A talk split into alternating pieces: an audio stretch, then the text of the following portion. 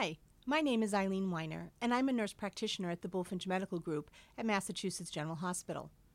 Finding out you have diabetes can be scary, but don't panic. You are not alone if you have diabetes. Diabetes affects millions of people every year. Unfortunately, there is no cure, but the good news is it can be managed. Once you learn how to take care of yourself, you can live a long, healthy life. Let me tell you a bit about diabetes and how it affects the body. Our bodies are made of millions of cells that need energy to function. This energy is derived through food. The food we eat is comprised of three basic nutrients carbohydrates, proteins, and fats.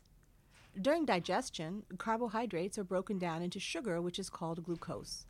In a normal digestive process, this glucose travels from the stomach through the bloodstream to all other cells of the body. However, sugar cannot enter into these cells without the help of a special hormone called insulin. Insulin is produced by an organ called the pancreas. Insulin acts like a key by unlocking the door of the cells, allowing the sugar to enter and provide energy. Our cells need sugar to grow and get the fuel they need to survive. When this process is functioning properly, insulin helps sugar enter and exit the bloodstream from the cells. In this way, the body is able to regulate the level of sugar in the bloodstream. For someone with diabetes, the body has trouble controlling the level of glucose in the blood. Sugar enters the bloodstream from the stomach, but one of two things happens.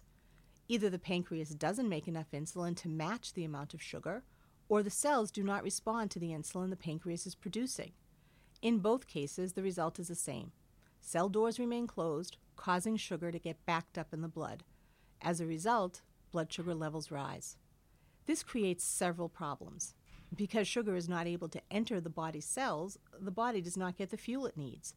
Therefore, if you have diabetes, you may feel tired or fatigued all the time. Also, your body may try to dilute the excess sugar in the bloodstream by pulling fluid out of your cells. This can leave you feeling dehydrated and thirsty a lot.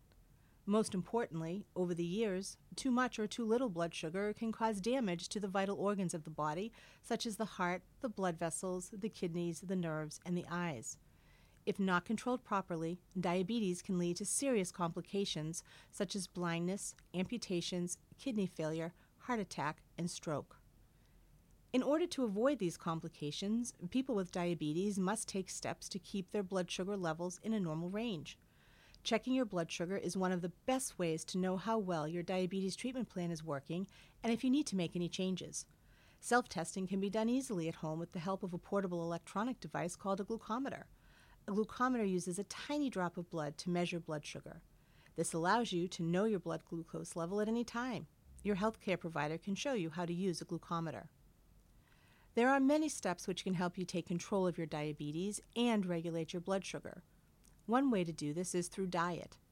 Choosing healthy meals and controlling the amount of carbohydrates can help you regulate your body's sugar levels and prevent your body's insulin supply from becoming overwhelmed.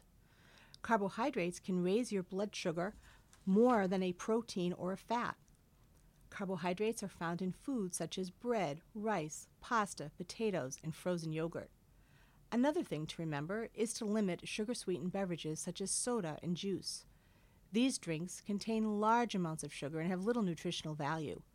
Opt for fruit infused water or diet beverages to decrease your sugar intake.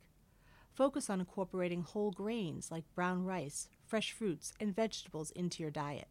Remember, don't skip meals. Skipping meals can make you feel more hungry, and that might lead you to overeating later and causing your blood sugar to spike. A dietitian or diabetes educator can help you plan your daily diet. Another great way to regulate blood sugar is through exercise. Physical activity makes the body's cells more receptive to insulin. In other words, your cells are more likely to open their doors for sugar to enter. Look for ways to increase your daily activity, such as by taking the stairs or parking your car further away from your destination. Most people can benefit from walking as their main form of physical activity. When walking, walk like you were late for an appointment. Before you start exercising, talk to your healthcare provider about your plans for increased activity.